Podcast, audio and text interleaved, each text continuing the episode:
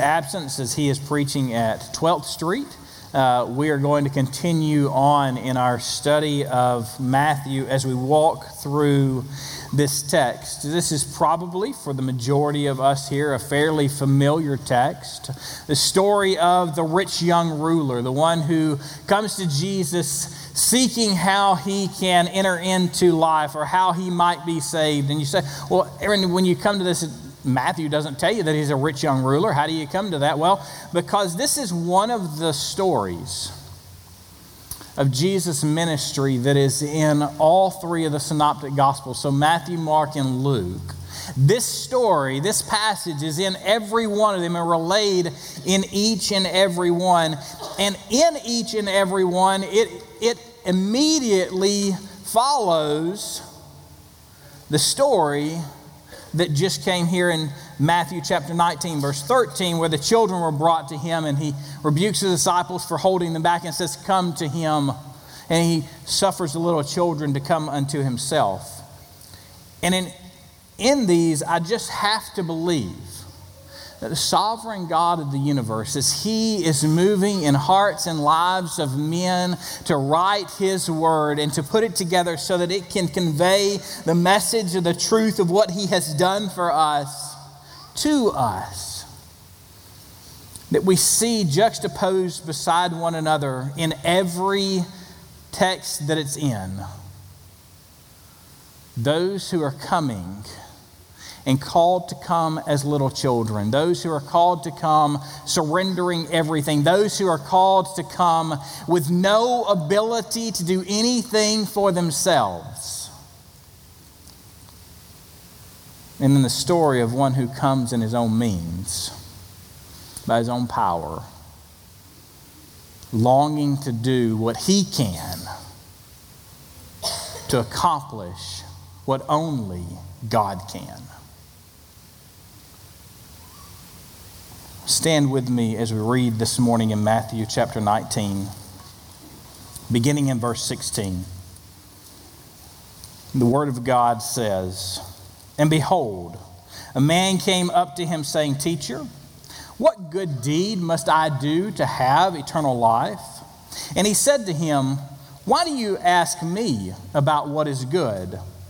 There's only one who is good. If you would have eternal life, keep the commandments. He said to him, Which ones? And Jesus said, You shall not murder. You shall not commit adultery. You shall not steal. You shall not bear false witness. Honor your father and mother, and you shall love your neighbor as yourself. The young man said to him, All these I have kept. What do I still lack? Jesus said to him, If you would be perfect, go, sell what you possess, and give to the poor, and you will have treasures in heaven and come, follow me. When the young man heard this, he went away sorrowful, for he had great possessions. And Jesus said to his disciples, Truly, I say to you, only with difficulty will a rich person enter the kingdom of heaven. Again, I tell you, it is easier for a camel to go through the eye of a needle than for a rich man to enter the kingdom of God. When his disciples heard this, they were greatly astonished, saying, Who then can be saved? But Jesus looked at them and said, With man, this is possible, but with God, all things are possible. May God add his blessing to the reading and the hearing of his word today. You may be seated.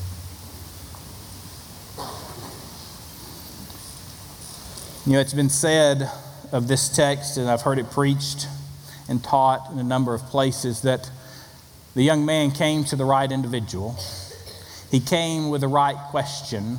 He came seeking the right response. And he went away giving the wrong answer. And that is what takes place in this text. I would tell you today that as we come to this passage, that we see God moving in the hearts and lives of men and women because this does not seem to be one of those questions that is asked of Jesus as it is asked by the scribes or the Pharisees or the ones who interpret the law. This seems to be a, a young man who comes with a genuine question, having lived out a life that would be wonderful and good in the eyes of everyone who is watching. And he comes to Jesus, realizing and seeing and sensing and believing that there's something yet missing. How can I have eternal life? What good deed must I do? I've done all of these things, and for some reason, I don't feel confident in what I have. I don't feel confident in, and have the assurance that I have a relationship with the one true God of the universe and that I have eternal life, that I'm going to enter into the kingdom of God. There's that sense of strong doubt in his life. And he knows he's been a good man, so clearly in his thinking, there's got to be something else that he must do in order to enter into the kingdom of God and have eternal life. So he comes to the only one who can truly answer the question. R.C. Sproul says, and I agree, that this is really the story of every man. We title it The Rich Young Ruler, but this is you. This is me. This truly is every man and every woman and every child. We come into life and we have such confidence in everything, and we're doing those things that we think we need to do, and we believe that everything is going to work out. And there's just something that keeps nagging in the back of our minds.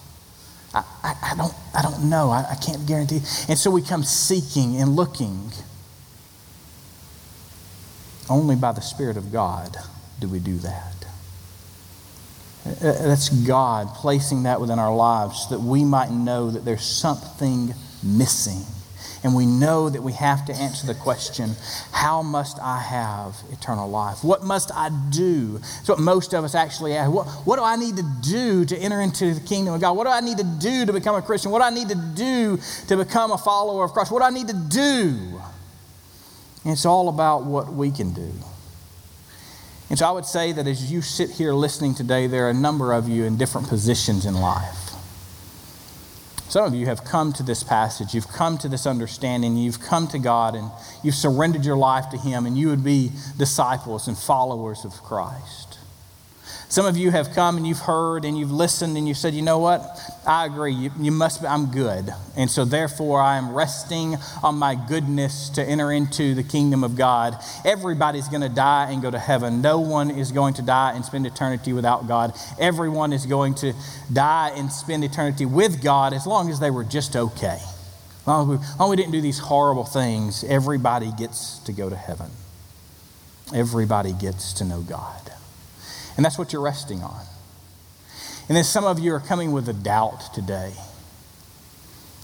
And you're wondering, what must I do to be saved? And so I know that I'm not going to have everyone's attention for the full amount of this sermon. So I want to give it to you right now.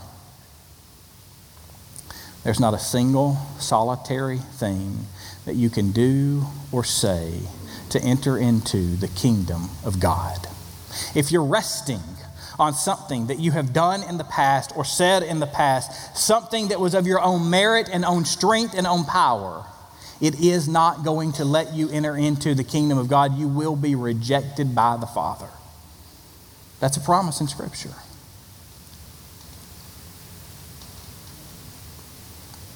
There is nothing we can do to enter into the kingdom of God. Now, most of us who are sitting here today would say, Yes, I, I agree with that. But do we agree with that in practice? In more than just lip service to the truths of Scripture? Do we live it out in our daily lives? Is it worked out in who we are and what we do. We've come and we've asked the same question as the rich young ruler And unless this is your first time hearing the gospel of Jesus today, you've already given one response. Was it the right one? Let's see. Jesus, responding to the question, says, Why do you ask me about what is good? There is only one who is good. Absolutely. If we go back into Scripture, we can see that only God is good. I would say that this is probably, if you walk through this text and is pointing back to the law in uh, the, the Decalogue or the Ten Commandments in Exodus 20 here, you really see Jesus pointing to the goodness and the greatness of God as being the only one who truly is good. The only one who is good enough to enter into eternal life is God Himself. And that's what the law proves out to us because Jesus is going to present to this young, rich young ruler the law itself and confront him with what it is and what it says, not so that he can be saved by the law, but so that the law can confront him where he is and demonstrate to him that he is in desperate need of a Savior. And that's exactly what I would ask of you to see from this text as well is that you are in desperate need of a Savior, and there is nothing that you can do to save yourself. You cannot live a perfect life. If you've lived a perfect life to this point, raise your hand. There's sin in every one of our hearts and sin in every one of our lives. We've all fallen short of the glory of God. But that's not the end of the story. That's not the end of what's taking place. That's not the end of everything that has happened. So Jesus telling you, why are you asking me what's good? God is good, and you understand that. Jesus is presenting him with the law. He's presenting with a goodness that man does not even begin to understand and to see. A goodness that is way out of his reach to attain because that's where perfection is for us way out of our reach. So he says, There is only one who is good. If you would enter life, keep the commandments. Jesus points back to what the Levitical law says. If you would have life, keep the commandments. If you would have life, follow the commands of God. If you would have life and enter into the kingdom of God, obey God. The problem is we have to obey God and obey the commands perfectly, which is where every one of us, including the rich young ruler, falls short. And so then the rich young ruler asks, he says, Well, which ones? We look at this and we think, Well, that's kind of a crazy question, but you have to understand. So there was the, the law that was given by God, right? We have the Ten Commandments, and we have the law that would apply actually apply all of those and all of these numerous laws in Leviticus and Numbers and Deuteronomy. And as you walk through these, there's a, a, large number of these. And then on top of that, you have what the scribes and the Pharisees placed on top of that the burdensome law that was man made, it was not given to them by God, which Christ usually rejects just wholeheartedly. And so Jesus goes back to the basis of all the law that has been given to the people of Israel. He goes back to the Ten Commandments. And so the, this was still a sincere question. The young man is still asking, but which ones? I, have been a good man. I, I'm good. You just don't know my life. Just look at me. I've done all of these things. I've been great. Jesus says, Well, you shall not murder. Okay, check. You shall not commit adultery. Hmm, not a problem. Haven't done that one. You shall not steal. No need to steal. I've got plenty of money. I even give to the poor. You shall not bear false witness. I got my money honestly. I didn't cheat, steal, beg, or borrow to get what I have. I, I worked hard. I was good, and God blessed me because of that. Honor your father and mother. Oh, I, I love them. They, they helped me. They were there. I took, they took care of me, and I, I'm taking care of them as best I can. You shall love your neighbor as yourself. Well, well Jesus, I, I give alms all the time. I, I give to the poor. I, I see need, and, and I just give. I, I've got all this money. I just help them out every time I get a chance. So I'm, I'm loving my neighbor. Jesus, I've, I've done all of these. And it's at this point that we usually want to jump in and just condemn the young man and say, No, no you haven't done these. You couldn't have done these. There's no way that you've done all these. But his understanding of his life, his understanding of who he is and what he has done, truly does lead him to believe he has done all of these, that he has been faithful to the law. It's not that uncommon of a stance and an understanding. As a matter of fact, if you Paul in Philippians 3 6, when he talks about the law, he says, I'm, I'm blameless to the law. I'm a Pharisee, living out every de- I was a Pharisee, living out every detail of the law that I possibly could live out. To the law, I am blameless. So this young man had a similar understanding of his life as Paul did. He was living a life that was in submission to the law of God. And we see Jesus go back to exactly that. He goes back to the, the basis, the, the Decalogue, the Ten Commandments, and that's where he goes. But notice he didn't start from the beginning and list out all ten, did he? Well, what Jesus did is he, he starts in the middle. He starts with our, our care for one another. Don't murder. Don't commit adultery. Don't steal. Don't bear false witness. Well, those are simple to keep. Unless we've been listening to Jesus' teaching, we go back to the Sermon on the Mount, and Jesus says, Well, really, when you hate your brother, that's murder. Mm. Well, I become guilty, don't I? When you lust after that other individual, that becomes adultery. Oh, I become guilty, don't I? Don't steal. When I want what you have so bad that I'm willing to do anything to get it, and I covet, oh, I become guilty, don't I? Honor your father and mother. Have, have I done that all of my life? Oh, full obedience to them? Now I become guilty of the law, don't I? Love your neighbor as yourself. When I really look at it, am I more concerned about their well being or my well being? Am I more concerned about what they have or what I have? No, the more I look at it, the more I apply Jesus' understanding of the law, that it's not so much a matter of what happens on the outside, but it's, it's a matter of what's happening in the heart. It's a condition of the heart and an understanding of who I am and who God is, and bringing myself to the one who is good and laying myself bare before Him and say, I do not measure up at all. I can't call myself good when I stand in the presence of a perfectly holy, righteous, sovereign God. I can only call myself what I am a no good, dirty, rotten sinner who is dead in his trespasses to sin, desperately needing a Savior when God stepped in.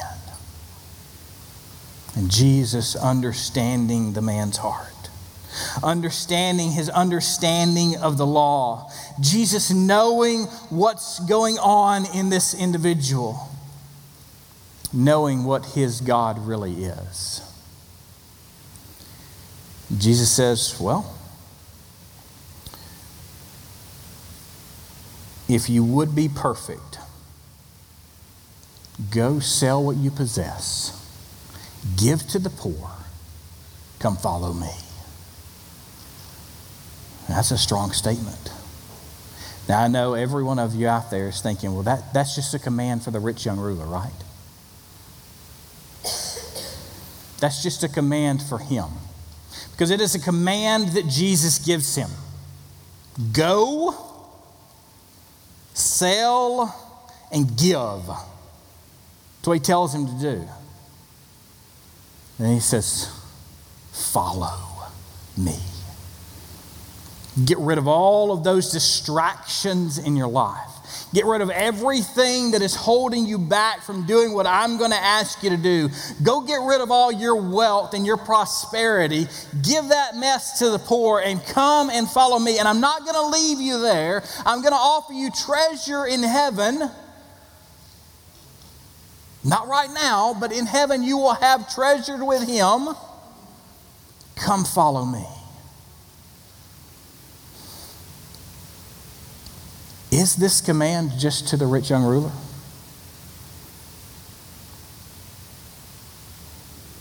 I don't think it is. Because you see, I know men and women today who God calls to surrender absolutely everything they have, to give up every aspect of life that makes them comfortable.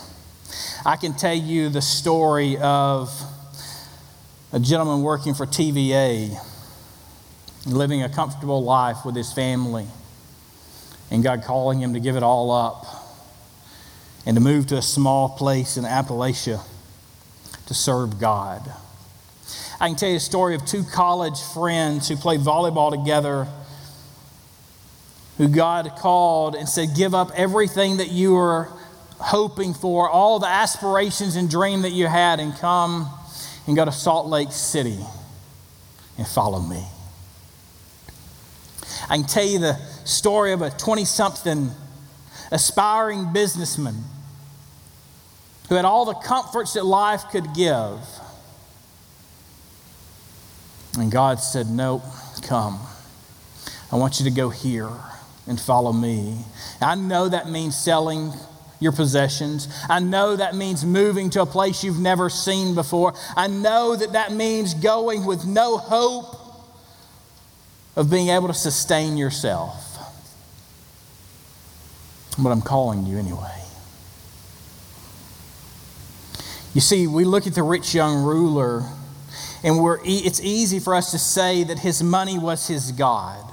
And God asked him to give up what was God in his life because that's what God does. Amen. Let me ask you what's God in your life? Is it your money? Is it your job?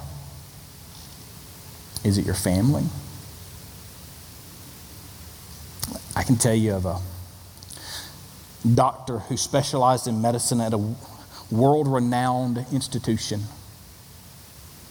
who left all to follow Jesus, and in leaving all, all left him. His wife and family deserted him. He had no means. He was working for about $8 an hour.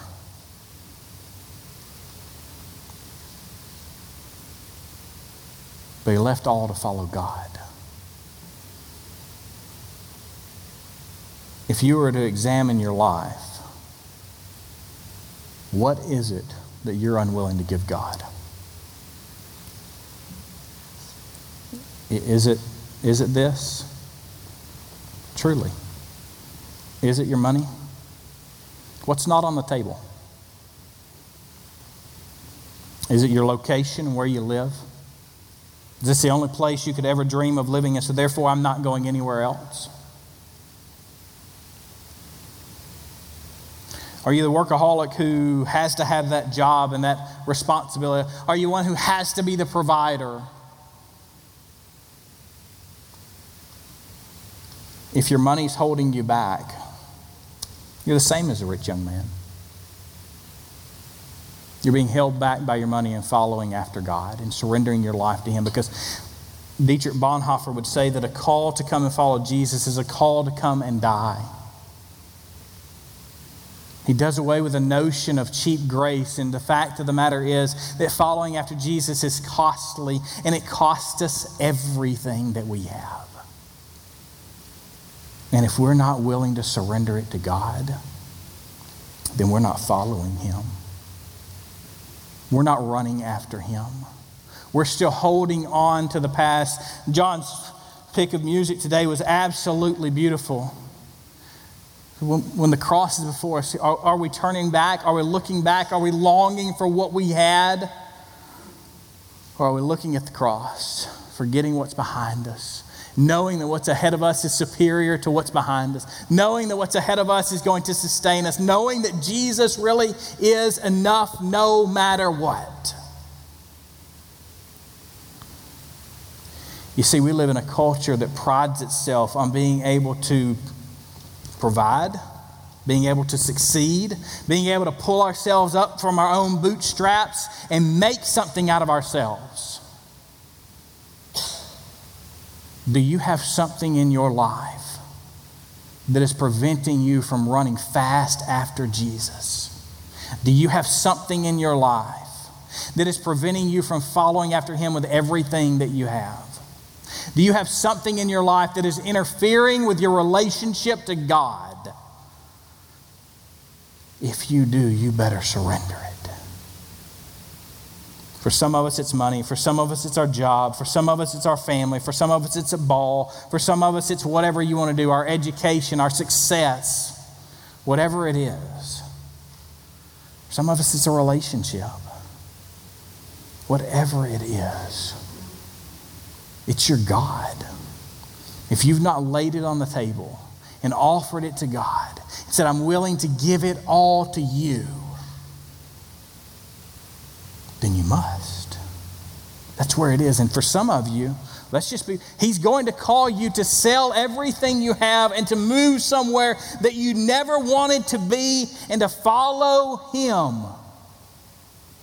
And the only thing he's going to promise you in the midst of that is that I am enough. It's what he's promising the rich young ruler here. If you'll go give it all away, go give it all away. And understand that what you receive in receiving me is more than you could have ever gained from this moment forward.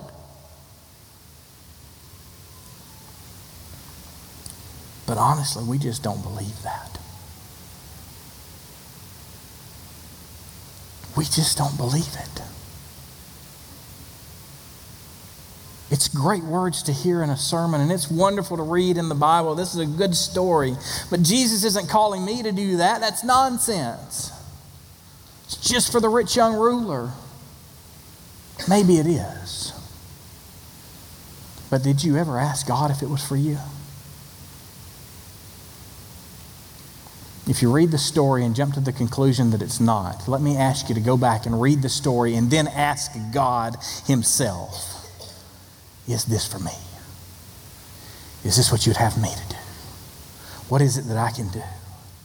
You see, what Jesus was asking for, he, he really wasn't asking for uh, just disinvestment of what the man had. He was truly calling him to a life of discipleship. He was calling him to follow me. To follow me. Get rid of everything that would prevent you from following me. Get rid of everything that hinders you and follow me. Get rid of all of these things and become my disciple and let me show you how awesome and wonderful a relationship that is in full submission to me truly is. That's coming to know God. That's coming into the presence of a Savior. Jesus wasn't going to waste this moment with his disciples because he is the master teacher. He was going to open up their eyes and enlighten them to the truth. And he said to his disciples, Only with difficulty will a rich person enter into the kingdom of heaven. And again, I tell you, it's easy for a camel to go through the eye of a needle, and then for a rich man to enter into the kingdom of God. Now, I don't know about you, but where we stand right now today, I believe is where they stood typically in Palestine. We look at someone with success and wealth and prosperity, and we think, God's hand of blessing is upon them. Maybe. Maybe not. That may be God's blessing upon their lives, but it may be what Satan is using to prevent them from surrendering their lives to God. And, and so they're astonished. He says, it's easier for a camel to go through the eye of a needle. Do, do you understand what you're, you're, looking at in Palestine of the day? The largest animal that they would have typically dealt with was a camel. And then you go into the home and you find the smallest opening that you can possibly find, which is the eyelet of a needle. And if you've ever tried to thread a needle recently, you know just how small those really are. And the older we get, the smaller they seem to get, right? If you don't believe me, go help the angel ladies tomorrow and you thread all their needles for them. And just see how small those really are. So it's, I want to stop for just saying, do away with a little bit of a myth that happened in the 19th century at some point. That, that this was some type of gate on the side where if you took the stuff off of a camel, he could get on his knees and, and crawl through this gate, which so if you prodded him and kicked him and pushed him enough, you could actually get a camel through this little gate in the side of the entrance into Jerusalem. That's not the case. That gate was never there at this point in time. They have no understanding of that. Jewish history does not show that. Jewish commentaries on the text don't show that. Any, nothing shows that until about the 19th century, century sometime. We start hearing that and it gained speed somehow. I don't know how. But that's not the case. What Jesus is giving them is a common saying of something that is absolutely 100% impossible to do. You're never going to get a camel through the eye of a needle. It's not going to happen. It just simply is impossible to do. And that's how hard it is for a rich man to enter into the kingdom of God. And that surprised the disciples because they thought they were blessed. If they can't get in, who in the world can get in? Because we see that as blessing, we see that as God's hand upon their lives. And you, before you get too excited, yeah, those rich people over there, that's hard for them to do. There's no one sitting in this room, no one sitting in this room, who, in the category that he is talking about, would not be considered rich. But again, let's go back to this is every man, every woman. You, as a middle class American, even as a lower class American, economically speaking, you're rich compared to this. You make more than $5 a day? That's more than most of the world. You realize that? You are the rich. I am. We are the rich people that he is talking about. It's not just the rich young ruler, he's talking about us.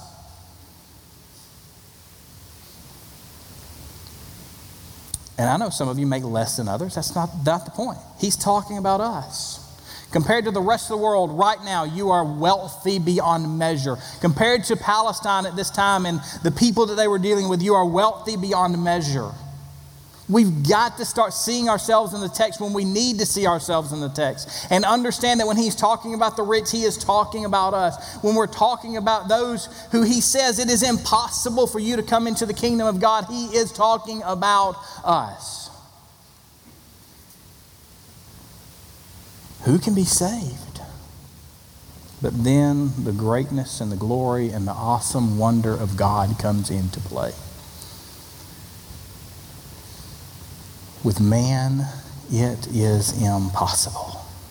But with God, all things are possible. There is no one who has sinned enough that the grace of God is not sufficient enough to overcome those sins. There is no one who is rich enough that the grace of God can't overcome that and bring them into the kingdom of God because he's not talking about the disparity and the problem of wealth. He's talking about a self reliance, self dependence. I don't need God. Tell me what I can do to be good, and I will do it, and then I can enter into the kingdom of God. And it simply does not work that way. We cannot get in by our own merit, by our own works, by our own deeds, by our own wealth, by our own anything other than full on surrender and submission to the one true God of the universe. And you want to know how to do that? You can't. You can't. Only the Spirit of God drawing you can give you the ability to submit yourselves in full surrender to the one true God of the universe. You can't wake up tomorrow and say, I'm going to do it. That's what the rich young ruler was doing. He was trying to figure out what he could do to earn eternal life. And God says, You can't.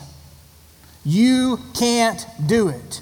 Matter of fact, in John chapter 6, verse 44, Listen to what the Word of God says. No one can come to me unless the Father who sent me draws him, and I will raise him up on the last day. Unless the Spirit of God calls you, it is impossible for you to come to know God.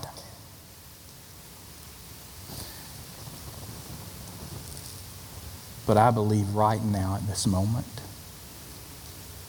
that in hearts and lives in this room, right here, the, the Spirit of God is calling you to come to know Him. He is calling you so that you can be drawn to Jesus, and in the last day, He will raise you up. Because Jesus, again in John 14, verse 6, I am the way and the truth and the life, and no one comes to the Father but by me. We're all seeking eternal life. We're all looking to get into eternity with God. As we close, I want to ask you a question.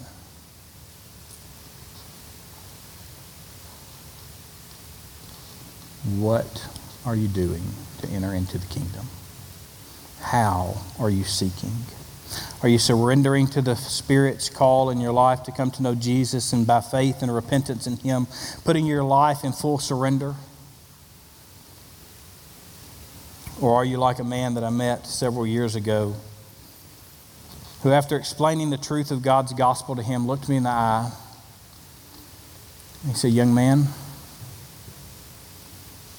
I've lived a good life. I've been honest. I've never cheated people. I'm a good person. And I don't care what you or that Bible says. I'm good enough to get into the kingdom of God. I'm good enough to get into heaven.